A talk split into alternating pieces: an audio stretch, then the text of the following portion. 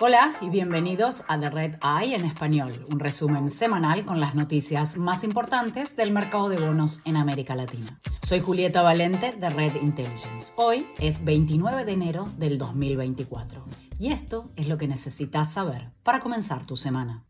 La aerolínea brasileña Gol finalmente solicitó su quiebra tras semanas de especulación. La compañía reportó más de 8 mil millones de dólares en pasivos y necesitará 950 millones de dólares en dinero nuevo para seguir volando mientras dure el proceso. La aerolínea dijo que se vio obligada a reestructurar su deuda debido a una serie de eventos, incluyendo la pandemia de COVID-19 y mayores costos de refinanciamiento.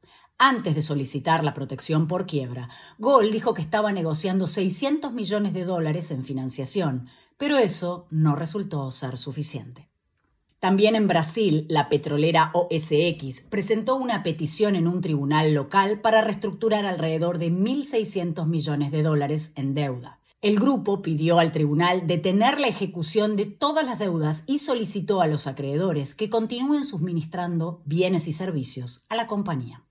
En Perú, el primer ministro Alberto Otarola dijo que el gobierno no tiene dinero para proporcionar fondos frescos a la compañía estatal de petróleo Petroperú. Otarola dijo que el gobierno aumentó los gastos para contrarrestar los efectos del niño. La administración solo acordó proporcionar garantías financieras para que Petroperú pueda saldar deudas con proveedores. La compañía gastó 6.500 millones de dólares modernizando su refinería de Talara, lo que la ha dejado en una crisis de liquidez. El nuevo gobierno de Argentina se retractó de los planes para privatizar la petrolera YPF. El presidente Javier Milei aceptó cambios en su amplio proyecto de ley para reformar el Estado, dejando a YPF fuera de la lista de compañías a privatizar el gobierno vendería parcialmente otras firmas, como el fabricante de satélites ARSAT, la compañía de energía nuclear Nucleoeléctrica Argentina y el Banco Nación, pero seguirá teniendo el control. El nuevo proyecto de ley también dejaría a la Secretaría de Energía con la capacidad de bloquear las exportaciones de petróleo y gas, si hay escasez en el mercado interno, y mantiene límites de tiempo en las concesiones de campos de petróleo y gas.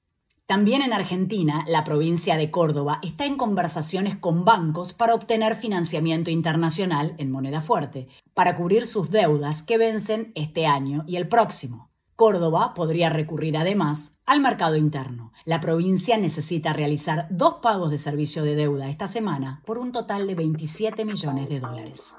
Gracias por escuchar The Red Eye en español.